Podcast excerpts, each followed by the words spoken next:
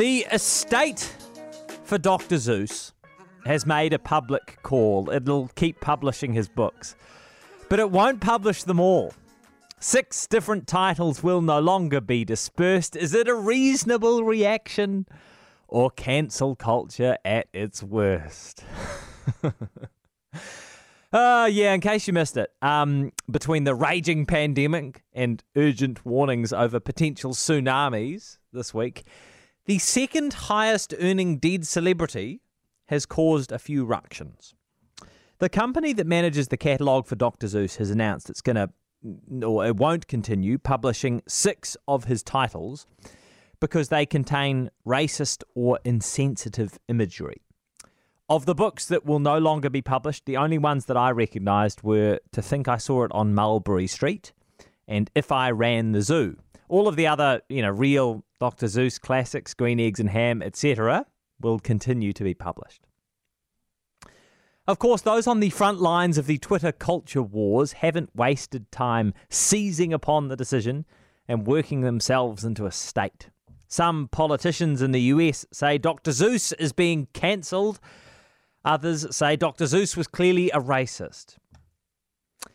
I think you have to consider these things in the time and context in which they were created, right?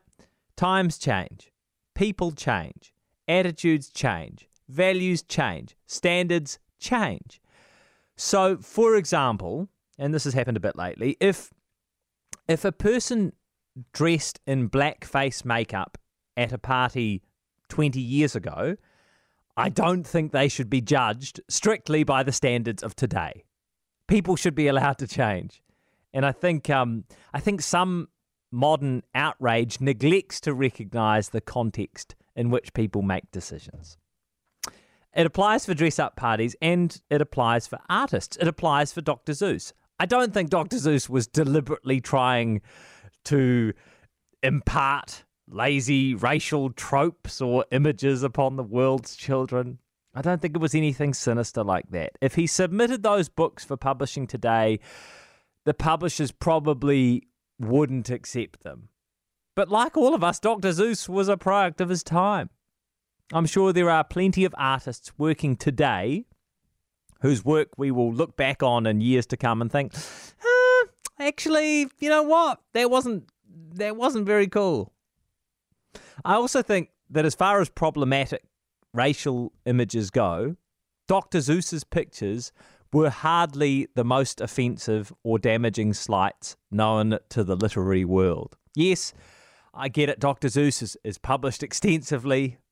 I understand there is a collective weight to stereotypes when they are repeated in society often enough. But perspective's valuable.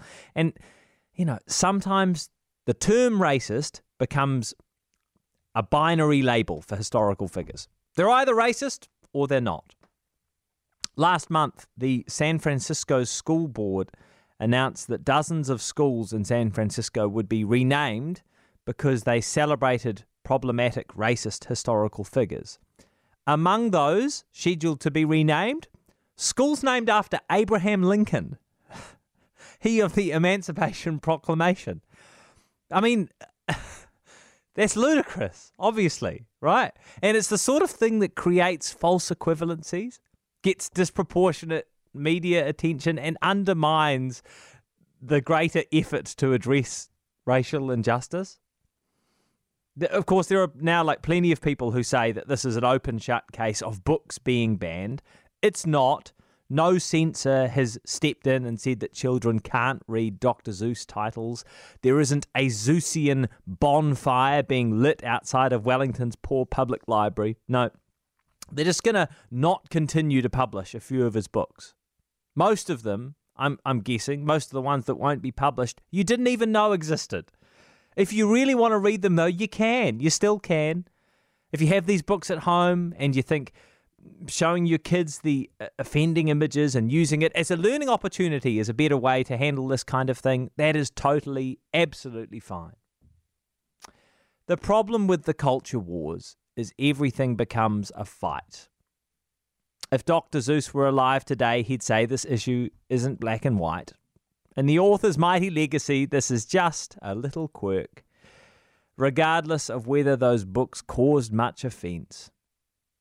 They weren't the doc's best work.